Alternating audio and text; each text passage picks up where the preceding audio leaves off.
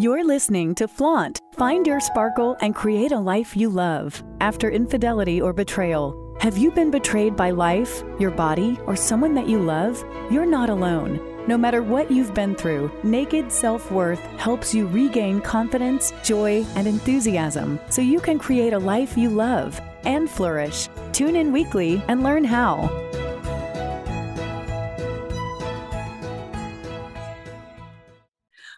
Hello, and welcome to Flaunt. Find your sparkle and create a life you love after infidelity and betrayal. Today's show is one that's near and dear to my heart because it really revolves around connection, intimate partner connection, and specifically intimate partner connection after a betrayal. Now, this can be reconnecting with the person who betrayed you, or this can be reconnecting in a new relationship, in a new marriage where you think, I do not want to go down the same path that I went down last time. I really want to learn how to connect, to learn how to do it right this time, and to finally have the kind of relationship that I want to have. So that's what we're going to be talking about today. And our guests today are Rachel and Austin Holt. And they I've only had one conversation with them, but it was one of those conversations where I go, they get it. They mm-hmm. totally get it. They support married couples in healing, transformation, and intimate connection in their marriage. They're one of the only Big Leap certified husband and wife teams in the world. And they possess an undeniable passion and joy in supporting couples to create fun, blissful, and drama free marriages through powerful tools, personal healing, simple mindset shifts, and the unconditional love of God. Through their brand, Because Marriage Matters, they've created marriage products, in person events, online programs, and communities that help couples all over the world. They've got a very unique, playful, simple yet profound approach, and I can't wait to share that with you today. So, with that, welcome to the show. Thank you hey, so much for having us. Yep, we're excited to be here. And uh, this what an is, intro. Yeah, what a great intro, by the way. Probably the best intro I've ever heard. I'm honored. Uh, yeah, and this is some of our favorite stuff to talk about and uh, help people yeah. with. So we're honored that you'd have us here and um, hope that we can bring a lot of value to uh, your following. Mm-hmm. Yeah, I, I'm positive that you can. Let's kind of start from the beginning marriage is one of those institutions. The people have really high hopes. They really have this high vision. I'm going to get married and it's going to be wonderful and it's going to be blissful. And my partner's going to understand me and I'm going to understand them. And we're just going to ride off into the sunset. And unfortunately, that doesn't happen very often. Why is it so hard? have a happy yeah, that's one. Yeah, that's I, I, love that question. And and honestly, um, I'd be remiss to not mention um, someone real quick. Um, uh, there's a gentleman named Dr. Harville Hendrix, and he's based out of Pennsylvania, and he teaches a form of therapy called imago therapy. Uh, and the imago uh, techniques and practices is something mm-hmm. very near and dear to, to, Rachel and I. It's something we really enjoy. And so uh, I would just be remiss to not mention him. Uh, there have been a few others that have talked about this concept, but no one really quite like uh, Dr. Harville Hendrix. And essentially, that happens, Laura, because what we don't realize is that our unconscious is kind of on two missions. Uh, when we decide that we want to mate, there's kind of two missions happening. The first one is who can I find that I can uh, procreate with and that I can have mm-hmm. fun with and connect with? That's kind of mission number one. And mission number two is who can I find that if I stay with will force me to heal? Okay. And so by a certain age, we, we build what we call um, kind of an image of that's what imago means an image of what a primary relationship should look like. So we're going to find a mate who reminds us of the positive and negative characteristics of our primary caretakers. We're going to be attracted to that person for some reason. We're going to be attracted to them. And then we're going to marry them. And our unconscious knows, okay, if I find someone who reminds me of the people that I may have developed my developmental wounds with, mm-hmm. then I'll be able to rectify the old relationship through the new one. So a lot of people don't realize that the mate they were attracted to, they weren't just attracted to them because they wanted to mate with them and, and have a partner in life, but they knew that that relationship would force them to heal if they stay in it long enough. I love that you say if they stay in it long enough because yeah. That's where it gets so tricky. Uh-huh. Because yeah. yeah, because I I know you guys have been married for a long time. I've been married for a long time. And there's a lot of things that come up when you're married. And yeah. I mm-hmm. think let's just be honest. I mean, infidelity aside, which is what happened to me, you know, not in your case, but things come up and you think this is a deal breaker. And this it's not getting better and we're on different pages and this is what i hear so much we've grown apart yeah so mm-hmm. healing together staying together working through that yeah. let's talk about that a little bit more what what does that mean and how do you do that yeah well first of all i think it takes being aware of the fact that you have that your subconscious did attract you to your spouse for those reasons yeah. so recognizing that alone is a huge honestly like a huge relief of like, okay, I have wounds, my spouse has wounds, and we are in this together. The difficult parts are actually a gift. It's like God's gift of telling us, hey, this needs to be healed. Mm-hmm. And recognizing that and shifting the way you look at it, like, okay, now we know what needs healing. Yeah.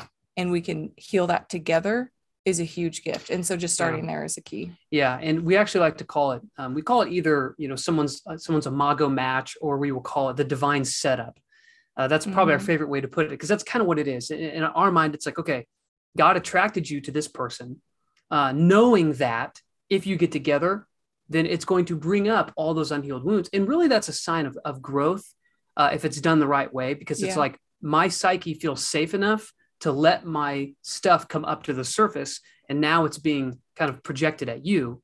Because what we don't realize is our our spouse will sort of end up being them with one of our parents faces over theirs and we're working out the stuff that never got worked out with each other. For example you know let's just say and this might sound stereotypical hopefully not but let's just say that uh, a female uh, is attracted to a male because he's kind of mysterious. Mm-hmm. Uh, one of our other mentors shared this example this one time, and I love it. It's like, oh, he's so mysterious, and um, you know, he's kind of like this lone wanderer, and she's attracted to that because maybe dad wasn't really around that much as a kid.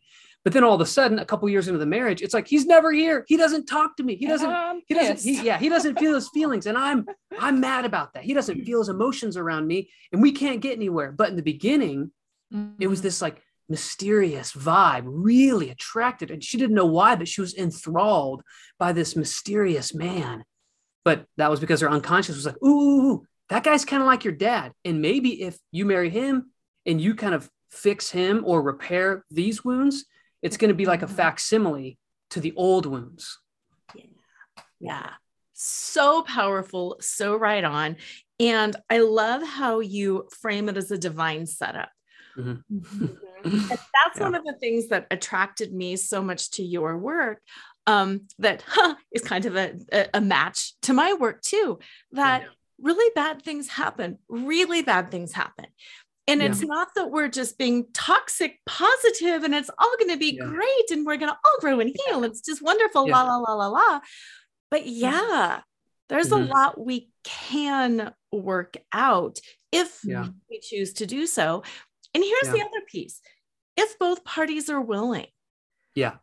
Yeah, exactly. That's the secret right there. It it's is. it's both it's you know, I see a lot of ads um, for other marriage brands on Facebook and on Google um, that all could be great brands, but a piece of advertising we see a lot that is is a little difficult for someone without any foreknowledge of this to understand is you know you can fix your marriage alone or it only takes one um, that is not necessarily true. And I would say in most cases it's it's not. I would say in some cases you can sort of win back the spouse, but there's a difference between being willing and to will. You know, mm-hmm. To will yeah. someone is sort of your way of controlling them beyond what they want to go. It's kind of tugboating them out of rough waters, uh-huh.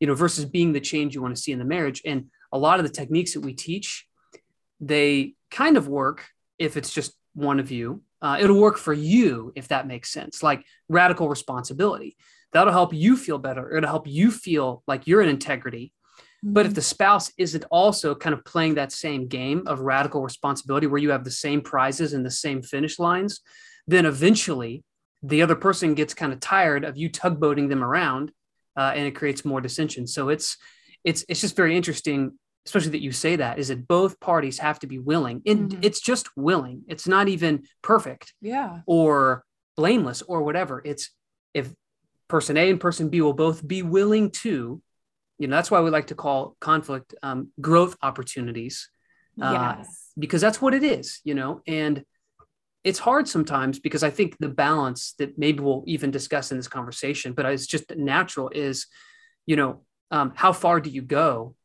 Um, how far, how, how, how far towards, you know, we, we don't believe in 50, 50 marriage. We believe in 100, 100, you know, like two Yeah. people standing, but it's how far do you go in realizing that, okay, what you're doing right now is just the expression of your pain. And I want to create the space for you.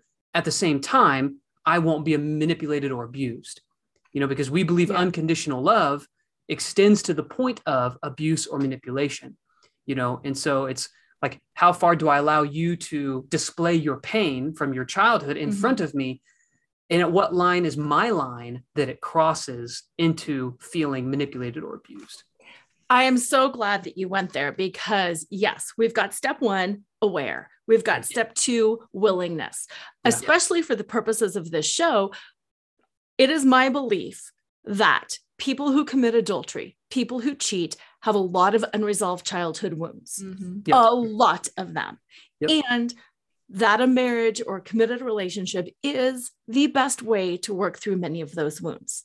Yeah. However, like you said, Mm, there's yeah. that line that you Yeah. cannot continue to abuse me, manipulate me, put me in danger, continue to harm me. Yeah, 100%. Mhm. Yeah. yeah and we- and we don't believe that either party should be harmed really in any way uh, especially physically especially sexually anything like that and you know when you get to a certain place in your marriage where the agreement is it's like hey this is my most unhealed stuff coming up and the way that you could support me is a blank. Will you support me in that way? Like for Mhm. example and this is one of rachel and i's kind of imago matches as we'd call it is that um, you know growing up i have i have great parents who i love and they love me and i talk to them every day still. Um, but i really wasn't allowed to feel angry as a kid. I just wasn't. It was like austin stop crying stop being angry stop doing that stop stop stop stop. Then you can talk to me. And so i really wasn't allowed to feel a lot of anger. Rachel growing up when she felt her feelings she was always dismissed and invalidated and told that um, you know, it was too sensitive and then her and then her parents would kind of one up her and escalate.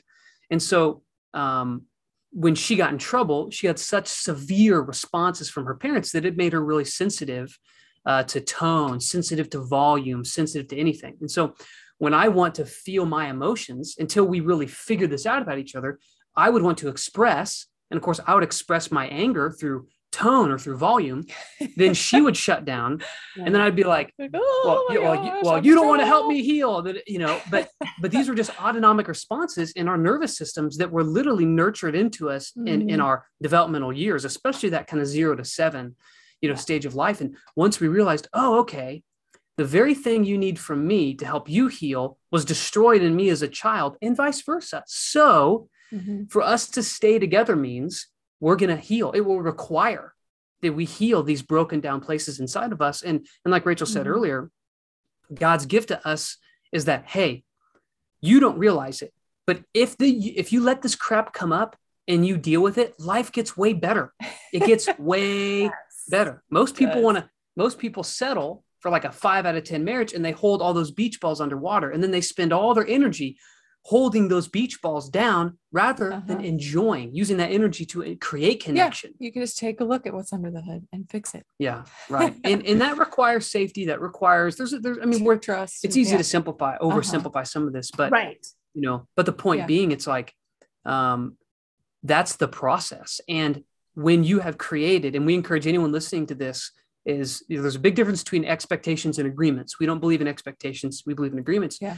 Create agreement with your spouse that says hey i want to be able to work on my stuff and bring up my pain and have you support me but we can only do that if we don't take it personally you know because you know we might be projecting 20 years of wounds onto our spouse Mhm. because they're a primary relationship now. So the brain flips this little switch and goes, Oh, you're just like them. You're now responsible for all that. And people can pretend that that doesn't happen, but that's why the divorce rate's over 50%. because people are pretending that doesn't happen. Yeah. Right. Okay. So I think everybody listening is probably like, yes, I want to heal. I, am tired of holding the beach balls underwater. I want to connect. I want to enjoy. I want to have fun. I'm aware.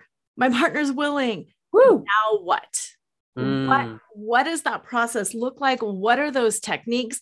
Because you know, like you said, some of it can be oversimplified. Oh, all you just do is have this great Mm-hmm. agreement, and I say here and you say that. And Mhm. how do you really, what are some of the techniques to really start getting into this without actually taking it personally, without Yeah. being like, okay, enough. This is not Yeah. fun. I've got work to do. The kids are crying. Dinner needs making. Just, just deal with it and get over here. Yeah, that that's great. Well, the first bit I would say is that first of all, both of you have to humbly realize um, how you've designed your life. Okay, Mm. how you've designed your life. Have you designed it in a way that healing in your marriage can actually happen? You know, if you both work 50 hours a week and you've got five kids and seven hobbies apiece, okay, six hobbies and one hobby. I'm kind of the hobby person of our marriage. Uh, and you've also got church twice a week and you want to try to go to the gym twice a week and you leave about 11 minutes a day to connect with each other, it ain't going to happen. or just at the end of the day after the kids are in bed and you're beat and you're like let's just watch tv And you're exhausted. Yeah. Yeah, exactly. Is you only have a certain amount of creative, emotional, physical, spiritual energy every day. And once it's up, it doesn't come back till you sleep. And there's actually a physiological evidence, you know, for that as well, of course. But it's, you know, step number one is how have you designed your life in a way that would support working on, you know, your marriage. Okay. Uh, and then really, you know, number two is being in an environment where there's accountability um, and where you have people that you both mutually trust that can help support these changes okay? You know whether whether you come work with someone like us or work with someone like laura or work with uh, you know a pastor at your church you know you name it. I mean we could we could go through and give all the examples on and how we feel about the different levels of care that are out there. But no matter what it is you will often be too close to it just to do it by yourselves. You know uh, even rachel and i we go see a therapist um, because you know we want to be objective. We want someone else to be objective about us. Even though this is kind of our domain we still have blind spots. And there's a nice brain connection that happens when there's a third party there that you both trust. Yeah. Um, that's a huge piece of it. And then the last thing i'll say before i'm sure you got a couple things too is um, is go at it in steps. Mhm. realize that day one you're not going to resolve your developmental trauma or trauma or you especially the ACE score style trauma adverse childhood experiences. You're not going to resolve someone hurting you physically emotionally sexually. And i would argue and laura you can tell me if i'm wrong a lot of times in the infidelity world we can reverse engineer a lot of that back to some type of pretty serious abuse. Absolutely. and you're not going to unwind that in in one conversation. Uh, that's going to be a, it's going to be a journey. And so that's Mhm. why like with us we have things that have a real low barrier to entry. Like we have a game called the connection guards uh, connection cards. I've never called it connection guards. Don't, don't guard your heart yeah, coming off a trauma, that makes sense. yeah, yeah, that yeah, maybe that's why my you know Freudian slip there. But yeah, we like we have a game called connection cards, and let's just say your spouse is just barely willing, and they're just kind of barely willing to take those first few steps with you. That's okay. At least they're willing. Start with something like this card game, okay, Mhm. and then from there we have kind of beginner courses, intermediate courses, and then we have advanced stuff, and then if you know you've got a major triage situation or you're got divorce papers in your hand we've got intensives and three day events but no matter where you're at you got to realize that it's going to be a process it's going to be a journey Mhm. uh, and if you if you put the expectation on yourself that you're going to go take one course one class one session and fix it all no. it's not going to happen and then you're going to feel Yeah, defeated right. and it's going to be harder to try again do you want to add anything I was going to talk about the connection cards, just a very um, like practical way to connect yeah um, and build upon that. You know, when we create connection, especially after a betrayal of some kind, um, it's really important to have those just those little moments of like what reminds you why you got married, Yeah. like the flirting, the laughter, the fun, hmm the creativity, hmm so, one school of thought that we pulled from when creating these connection cards was, again, like Austin mentioned, Harville Hendrix. Um, he talks about the Imago dialogue. That's something that he teaches. And um, we found it very helpful when we're doing work with couples Yeah. that there is one person that is the sharer Mhm. and the other person is the responder. And so that's how we've structured our card game. Um, so one person has a card that they read from that is only the responses that they can Yeah. give. And this is very healing. Um, and also just teaches you guys how to have a conversation, how to have a conscious conversation that is supportive of the other spouse.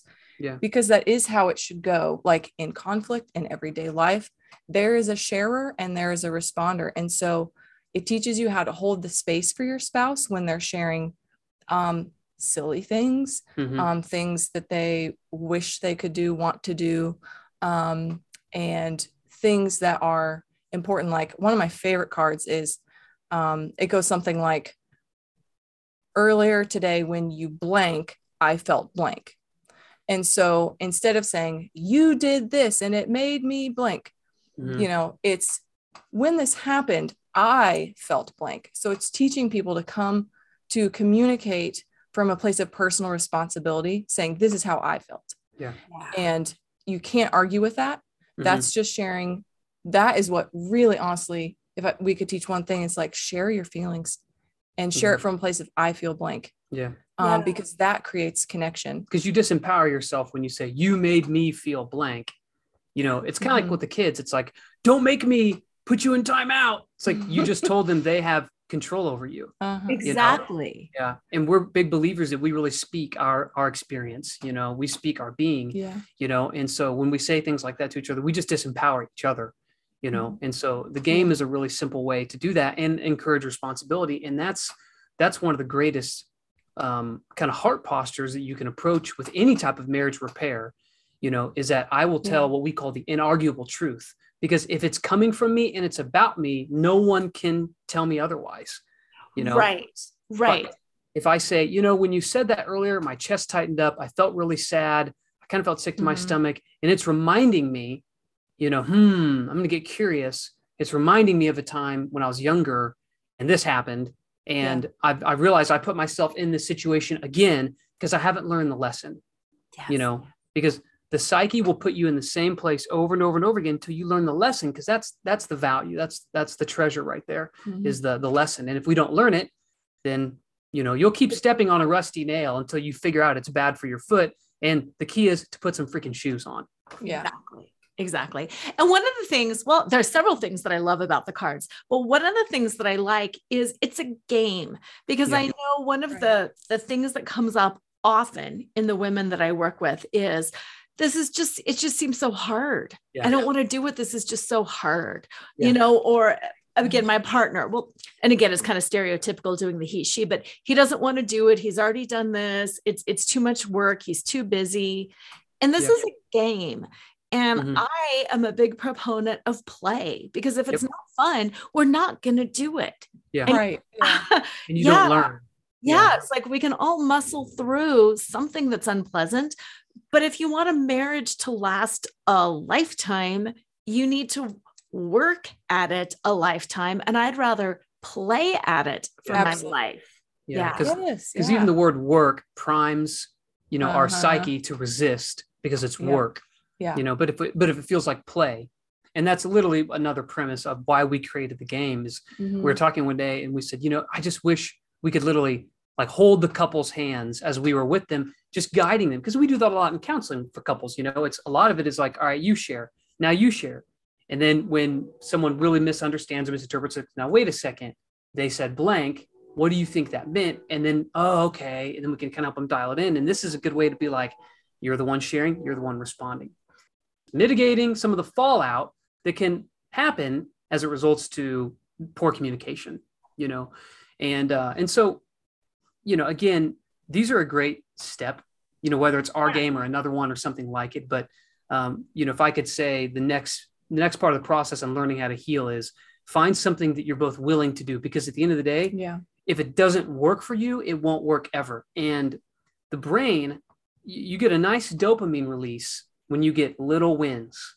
Yeah. Okay. And so if you can get your, if you're, if you're trying to get your spouse to come to the table, small action, Mhm. small win, small dopamine hit leads to slightly bigger action, slightly bigger win, slightly bigger dopamine hit. Okay. Mm-hmm. and that dopamine is that neurotransmitter that's like, ooh, I like this. I'm going to do it. I'm motivated. Okay. Motivation doesn't, motivation comes after action, not before action. Yes. You know, and yes. if, if your spouse doesn't feel hope, and if you don't feel hope, you'll never take a step. And so, if we could give you a little dose of hope, you just even in the vein of this exact subject matter, is you know, more than likely the infidelity happened because something was very broken and hurting inside your spouse, period. You know, or maybe it was you, whoever's listening, that did it. Because right. people who are happy and healed and whole, they typically don't do things that would break commitments and agreements and trust and the sacred holy space that's between two deeply committed people. It typically came from a place that was broken. Okay. And so you can take it personally or not, but ultimately that was really a wrong they committed against themselves uh, more than it was against you and so you to get someone to come back to the table they got to they got to feel some hope and they may not be willing to be really vulnerable in the beginning mm-hmm. Mm-hmm. so create some opportunities where you can take little action steps that produce little wins and that slowly that cycle gets bigger and bigger until mm-hmm. breakthroughs happen and big benchmarks happen and all of a sudden dots are connected from now to the past that help attribute at least some positive intent to what to why mm-hmm. some of mm-hmm. these behavior happen you know like you were just trying to stay alive you were just trying to yes. feel like you had some power you were just trying to feel like you were lovable you know you were just trying to feel like um, you were still attractive or you were still desirable or you were still this like it's not because they're evil or they hate you right. it's generally because there's brokenness yeah, absolutely. And I, I, I like how you framed that because we do take action that we think is going to make us better. Most people, unless you're truly a psychopath, do, don't mm-hmm. do things intentionally to hurt other people. Yeah. And there is power in understanding it's not about me. Your behavior impacted me. Your behavior maybe destroyed me. And it wasn't personal. And yeah. now, from this place of being crushed or destroyed, I still have my power and mm-hmm. I can still choose to move forward and to not create an even worse cycle where now I'm harming my kids, my family, my friends. Yeah. What am yeah. I going to do with this pain? Yeah, absolutely. Yeah, absolutely. And, you know, when we, some of the best stories that we could share or that we've even ever heard have been couples that have made it through that mm-hmm. you know because it's like the the betrayal was just the exposure of the most unhealed place in ourself. Because a really easy saying that everyone can take from this call that would change your life if you really took this seriously is hurting people hurt people. Yes. Okay um and it's like i wish there was a grammatically correct way to say like happy people happy people. Um, but it, I, don't, I don't know if that works but but it's so true. It's hurting people hurt people and victimizers were victims first yes you know and if you can see a victimizer through the lens of compassion mm-hmm. then it then and and you basically uh, change how you attribute their intent to their behavior because the limit in which you'll give grace to someone else is only the limit in which you're giving it to yourself period yes. and when it's easy to judge someone it's because you've been judging yourself when it's easy to shame someone it's because you know you know shame very well mm-hmm. you know um, out of abundance of the, uh, the heart the mouth speaks uh, you know yeah. a lot of you probably know that scripture and so you know it's like if, if if someone's you know lid to their container gets popped and a whole bunch of hurt and pain comes out it's because that's what's already in them okay yes. and so um, you know back to the, the laura's original question of you know what are the steps what are the techniques um, you know from there like sorry kind of like what we said was find someone find a resource, find a community that aligns with your values mm-hmm. and that can help provide support, accountability, and guidance. Because mm-hmm. again, you can read a book and apply some of it, and it and it uh, you might get somewhere. You can you can do a whole lot of things like that. You want to kind of elevate those steps as you go. And mm-hmm. we believe, like, we have a program for married couples. It's a monthly program. It's very affordable, where you're in a community with a lot of other couples. Okay, mm-hmm. um, and so you're doing live calls with other couples, you're interacting with other couples that have gone through the same stuff. Um, you know, shame really disappears when we realize that we're not alone in our struggle. Mm-hmm. Then it doesn't feel so shameful. Okay. Yeah. So being in a community with other couples where you're all learning, growing, you have a posture of humility is Mm-hmm. incredibly important. Mhm. Okay. And so, and one thing I wanted to say in the beginning of this question that I just now remembered that's really important is understand um, how you exist as a couple. Okay. Like, even when I think about the scripture, the two will become one flesh, scripture is not saying that you both lose your individuality and become one human being. You really become one unit, you become one team, you become one force together. But that does not mean Yeah. that Rachel is less without me and that I'm less without her Right. if you really want a powerful marriage, a powerful marriage is two powerful people. A broken marriage is Mhm. two broken people. A lot of people want to say, "Oh, pray for my marriage; it's doing so bad," like it's a an entity somewhere else, like Uh-huh. that Right. it on its own is not good. If we were being really honest, we'd say, um, "Please pray for my marriage. I'm not showing up. We're not showing up to it the way we want to be." Mhm. Yes. We're dealing with some old unhealed wounds right now, and it's overwhelming and painful. Please pray for my marriage because you know I'm now realizing my wife is similar to my mom who used to yell at me, and you know I have a, a backpack with 99 pounds from my past, and when she put a one pound rock in it, I collapsed, but it was her fault. Well, no, no, no, no, no. no, no, no. That, that's if we're being honest, right? And so if you can realize that a great marriage is two great people who are taking care of themselves individually too. And when you realize that this marriage is just a reflection of your own attachments, and then it's a lot easier to stand in that power. Like you said, like even if someone cheats on you, you still have the ability to stand up and go, okay, my spouse did this thing, and that's not if if we're letting it crush us forever, then it's validating a belief we carry about Mhm. ourselves, which is I'm not worthy Yeah. of a great spouse. Yes. When the truth might be that your spouse was just in so much pain, they didn't know what to turn to. Mhm. Okay? Because I, I I lead a lot of men's groups, helping them through things like this. And something that comes up very often in one of the, the parts that I teach this is is that like your addiction to porn or to infidelity or whatever will go away when you don't need that injection of validating this belief that you're some manly man. Okay. Yes. If because when men feel this again might be stereotyping, but when men feel really weak, it's easy to turn to things like pornography where you can control your own sex scene or or having a, a, an affair on your spouse because there's a part of your brain that's like, wow, see, I'm still a great, powerful, sexy, awesome, attractive man. I got this random person to have sex with me. Okay. Right. When you resolve those beliefs about who you are, you don't need those negative vehicles and negative cognitions to get what you want out of your marriage. And so I don't want my view of myself to be contingent on Rachel's view of me Mhm. and vice versa. What I want to do, I don't want to complete Rachel. I want to supplement her. Yes. And you had said that earlier with 100% and 100%. And going back to that uh, conversation that you said about marketing, like fix your marriage all by yourself, because I agree. Yeah. You can't change another person, but when we show up differently, perhaps we can inspire somebody else to show up Yeah. differently. Yeah. And perhaps we can't, but it's still not a reflection on our worth or how well we did it. Yeah. What are some things that listeners right now, today, can do to turn themselves into 100%?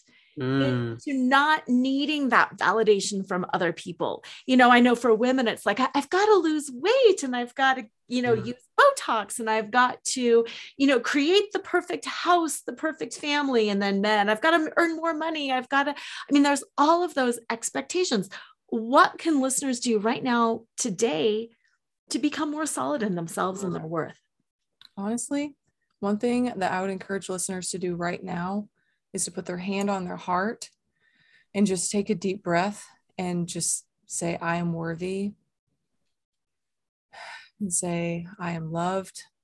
And and just offering yourself that love because a lot of us have this negative connotation of the term self-love or giving Yeah. our self-love yeah. especially if you've been raised in the church it's it's viewed as prideful but really if you don't offer yourself love you're rejecting god's existence like his being Yeah. is love Yeah. and when he gives that love to us we have to accept it in our hearts and we have to fully believe it and receive it and that's what self-love is it's it's giving that gift to it's allowing it to fully sink in Yeah.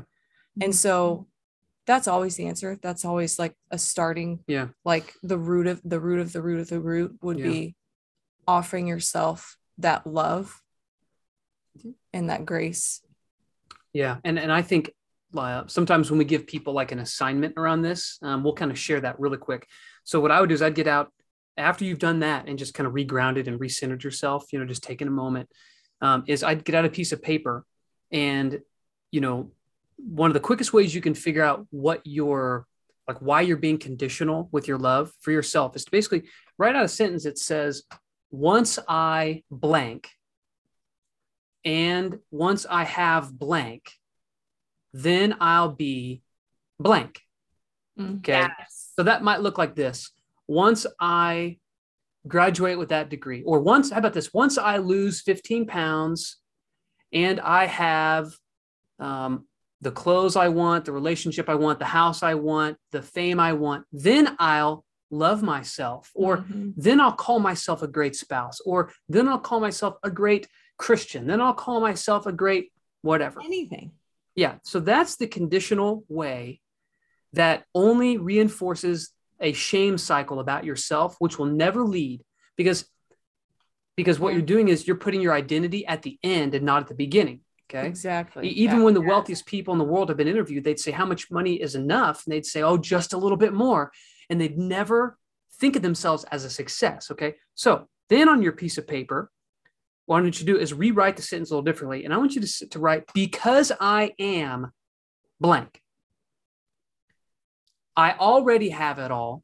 Therefore, I will do blank. Blank. So it's like, because I am an amazing person, amazing spouse, amazing wife, husband, because I am a loving person, because I am a successful person, because I am a healthy person, okay, I will take better care of my body. Because Yes. I am a healthy person, I will make healthier choices, okay? And it's like the cart can go in front of the horse. We're taught our whole life the cart can't go in front of the horse. but like because we are very powerful, capable beings, okay? Um, we're human beings before human doings, okay? Mhm. Then we get to actually say, because I am, because I am worthy, lovable, forgiven, peaceful, joyful, Mhm. I already have everything I need because I'm already the thing. So, therefore, I will show up in my marriage with integrity. Therefore, I will be uh, patient with my spouse. Therefore, I will forgive my spouse. That's a very simple internal shift Mhm. that will make any other pragmatic shift, okay, which is lots of stuff that we outline in courses and all books and all of our stuff.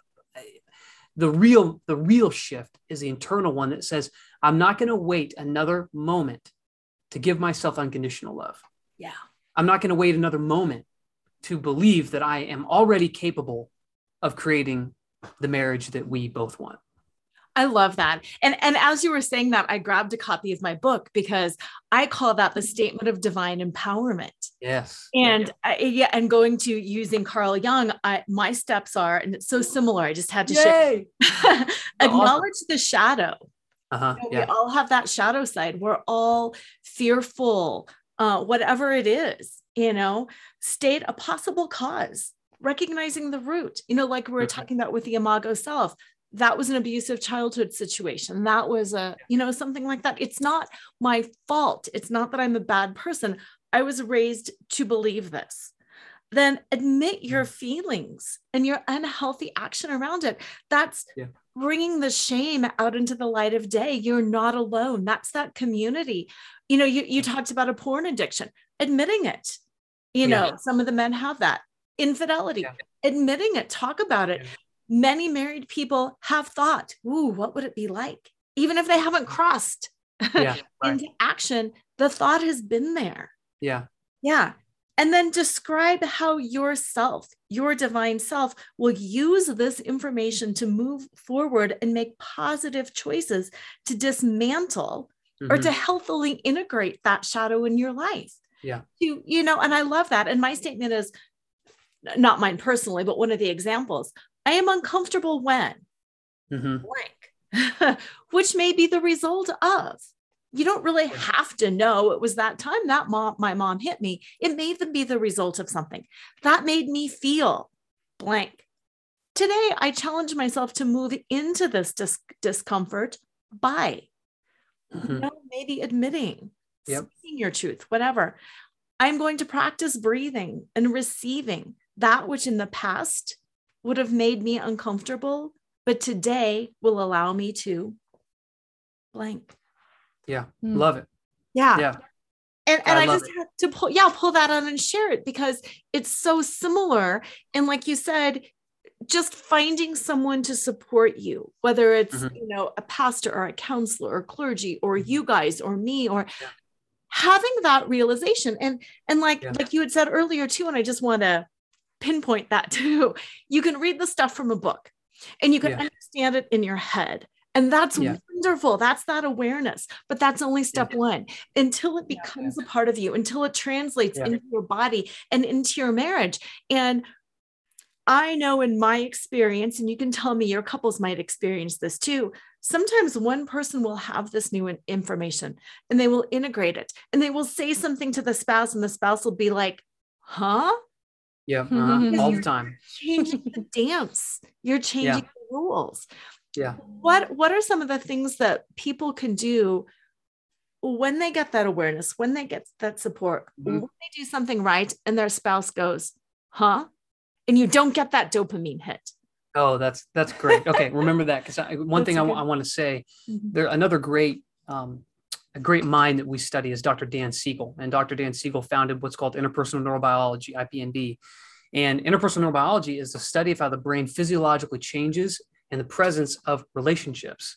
And so again, you can read all the books in the world, and that that is awareness, okay, and that Right. will you know from a cognitive perspective which cognitive is just a fancy term we like to use for thinking by the way so Right. um, I just we just think we're really cool, so we say cognitive a lot. So um, yeah, because it's such a cool word, cognitive. Um, it's like ignition, cognition. Anyway, sorry. So, um, but what I'm getting at is that that's that's one level. Knowing is one level, um, but the change inside us only happens in relationships. If you're on an island alone, you wouldn't learn very much because people are Mhm. mirrors Yeah. okay and everyone is a mirror until you learn to see the mirror okay because relationship means it's the art of relating to another person okay so what happens is you say or do something and you watch for a response. And then based on Mhm. that feedback okay you might have heard of things like motor neurons neurofeedback biofeedback all that. Then we wait for feedback to happen and then we assess whether that was a positive or a negative. Okay so when you're learning these things and you're being guided by another person and you're being able to have real conversations, living conversations with them, that's actually when the brain changes because the brain, the psyche does not become um, elastic and plastic. It does not become moldable until it's in relationship.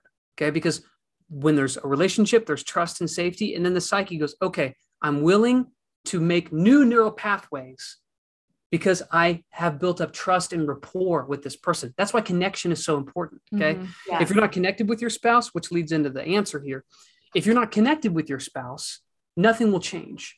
Okay. Connection's like the workbench.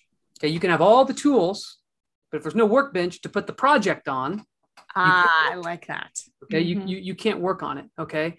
And so there have even been times in our marriage where we're into this world, right? And one of us might have learned something somewhere, or my one of us might have adopted something and we didn't make an agreement to kind of integrate it or, or, or whatever. Yeah. It's easy to be like, hmm, I noticed that you're something, some something. Um, and if, if you basically disrupt a pattern that you've been going through in your marriage for the whole time without telling them you're going to do that, Uh-huh. then you're probably going to get a response that they feel very threatened because you've taken Yes. their very familiar, sacred relationship and you've changed a standard operating procedure. And the quickest way to jolt someone into amygdala activated defense mode is to jolt where they feel safe. It's like if you go into someone's living room while they're watching TV and start changing channels and take their bowl of popcorn, you know, it's just very like, whoa, this is this is like my comfortable, safe space. Even if it's a positive Even if thing, it's a positive. and the quote unquote safe thing was what was Yeah. negative before. we always encourage that if if you want to get your spouse interested is to sit down and have a conversation with them and let them know your intention, number one. Yeah. And let them know that your intention is rooted in the value they find in the marriage. Okay. So if I said, Rachel, I really want you to start, um, you know, having more sex with me. So I'm going to start doing this, this, and this for you. That's one way to say it. The other way to say it is, hey, Rachel, because I really value you and I really value our marriage, um, and I would really value experiencing more intimacy together, I'm going to start learning some ways to honor you better and to be a safer place for you, a more transparent place for you, Mhm. a more welcoming place for you, so that it would increase our connection. Okay, I'm going to do that. Would you like to do that with me? Okay, and then inviting them into a partnership. Okay, because that's really what marriage is. It's a partnership. And so, if you if you want change to really happen, you do do it together. Okay, and you can be the change you want to see in your marriage, and that might be enough to get them to go, hey, you know what? All right, thanks for being the spark that lit the kindling. We do see that Mhm. happen. Yeah. But if you want to really kind of more or less either get a hard yes or a hard no on how your spouse is going to respond, is bring them into it. Because if because and and this is a really tricky concept, but this is just like the the top view of it is we often become very self-righteous about where we want to grow. For Mhm. example, who of you out there knows a friend that started selling a weight loss product and 24 hours later was calling people to the carpet about poor health decisions on Facebook? Right? It's like, so if all of a sudden you're like, oh, personal responsibility.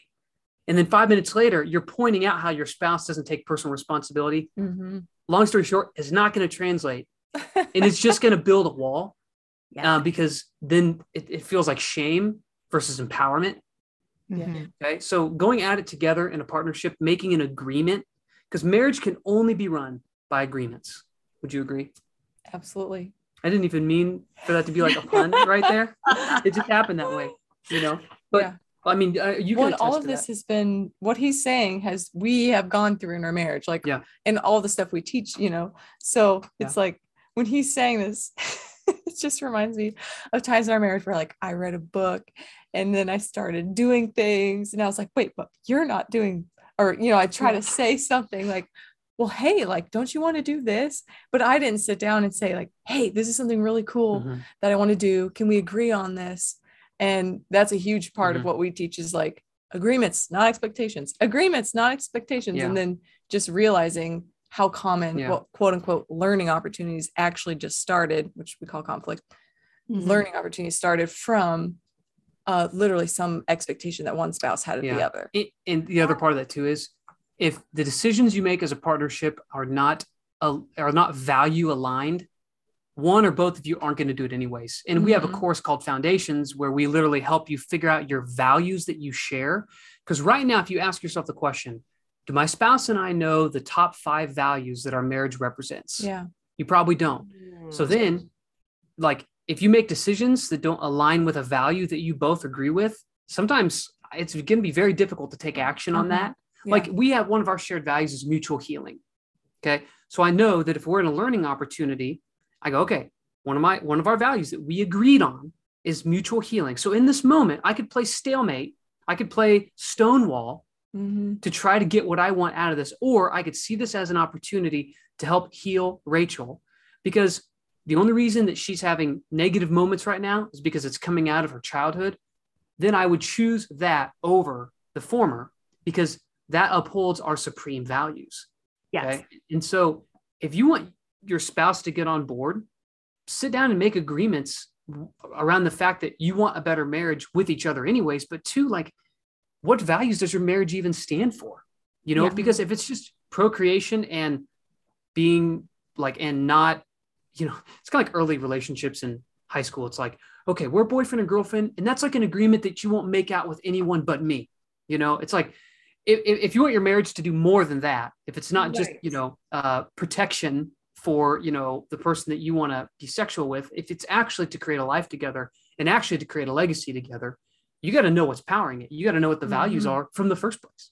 I love that you said creating a legacy together and brought up the high school example because so many people, and this isn't a judgment of them. I mean, I did it. I think I think we're encouraged on our society. We do think that it's that simple. We truly do think boy meets girl and we fall in love and it's all great. And right. I wish, yeah, I wish a lot of the marriage courses and pre marriage counseling was focused on something like that. What are the values you want to create? What is the legacy you want to create? Because I, I, I don't want to say I'm pro divorce or anti divorce. Yeah. But I am pro good relationship. Yes. And when you're able to sit down with a partner and say, we share no values in common, I'm yeah. interested in this, you're interested, we cannot make an agreement. Yeah. This is not a marriage either of us should be in. As sad as it might be, it's not going to work. Yeah. And I think there's that, yeah, you know, come to Jesus moment of this mm-hmm. didn't this didn't work. Yeah, we actually we actually that reminds me we had a one of our in-person retreats one time. One of the one of the couples that was there, one of the spouses had mentioned, you know, what if we do all this and I say, "Hey, I really want you to do this for me to help me heal." And he's like, "Yeah, no thanks, I'm not going to do that." And just straight up and I, then I said, "My question would be then why are you married?" Yes. And they got really upset about it and I actually almost left the event, but stayed and we had a great really Rachel really had a great transformational moment with the spouse that shared this um, because that really brought up like oh like i i'm really not showing up the way that i, I think it's them but it's actually me mm-hmm. and this fear that i feel actually reminds me of i mean and this person grew up in literally a war-torn country with extreme trauma and really connected some of that mm-hmm. like like i mean literally some of those adverse childhood trauma with their with their relationship but the question kind of went back to like if you're in a place where you can't agree, you have no shared values, and mm-hmm. there's no intention of you two coming together on that, then you're already spiritually divorced, anyways. Yes. You know, now you're just married by state, or you're only married out of fear because you'd feel too insecure if your spouse was out sleeping with other people. You yeah. know, and that's the cold, hard truth. Like that's the rough truth, but that's what it is. And, and I love how you said that, Laura. We're not pro-divorce. We're not anti-divorce. In a in an ideal world, no one would get divorced. Absolutely. Right? Because yeah. we, want, we want people happy and connected and whole and healed and all that. At the same time, a lot of people got married under the wrong pretenses. It just happened. Yes. um, social circles force it, religious circles force it. Um, mm-hmm. uh, people get married very young, they don't know who they are. Um, now, it is our belief that when you get married, you have to go into it knowing, or it would benefit you going going into marriage knowing that you will change as individuals. Mm-hmm. You just will. And so marriage is this journey of continuing to kind of mold and play with each other as you grow. Um, there's one of the other schools of thought we follow is uh, John and Julie Gottman. Uh, and uh, we love all the Gottman programs, big, big fans of Gottman. And the the uh, foundation of what they call the sound relationship house model, which is a model that, that, that we use. And we're not we're not Gottman therapists, by the way, um, but one of the other models that we use talks about the, the foundation is knowing each other's inner world. Yes. Okay. And if I know Rachel's inner world and she knows mine, and we continue to know each other's inner world, that's what the connection cards do. Okay. Mm-hmm. That's what our mm-hmm. courses yeah. do. They constantly keep you, that, that's what it means to be connected, is what we call emotional, spiritual, physical, intel, intimacy on of each other. That's connections to have intimacy in those categories if I'm continuously knowing Rachel's inner world, which means I don't want details left out. If you think I should know it, I want to know it. If we continue to know that, we'll keep growing with each other as we grow as individuals. Yes. Okay. Yes. You know, because Ra- Rachel and I got married, she was 20 and I was 22, mm-hmm. right? And whereas the essence of who we are is still pretty similar, we've changed a lot. And you would as hope, individuals. Yeah, and you would yeah, hope you would as hope. right life yeah. experiences that they change. Yeah. Yeah yeah, well, yeah. where can listeners get a hold of you to learn more about the connection cards, your programs, your monthly community? Where can they find all of this information out? So we have a website called becausemarriagematters.com. And you can read more about us, learn our current offerings. Whenever you read this, currently we have um, a lot of different things on there that you can purchase, um, a lot of links to different resources. Yeah. Um, we have a free marriage group called Marriage Made Easy, um, and Facebook page, Instagram, all that. Um, but if you're really wanting to dive into something and get intentional in your marriage, go to becausemarriagematters.com and check out our connection cards. That would be a great starting point. Yeah. Um, and the foundations course is a wonderful next step, I would say. Yeah. Um, and you can see everything else there. And, and, honestly, the foundations course is kind of a prerequisite to really do anything else with us. So yeah. we'll just we'll skip right to that. yeah. And um, and as a listener for you know laura's program here we'll make sure that anyone listening will get a, a, special opportunity to get into foundations at a at a cheaper rate too so. Wonderful wonderful. Thank you for that.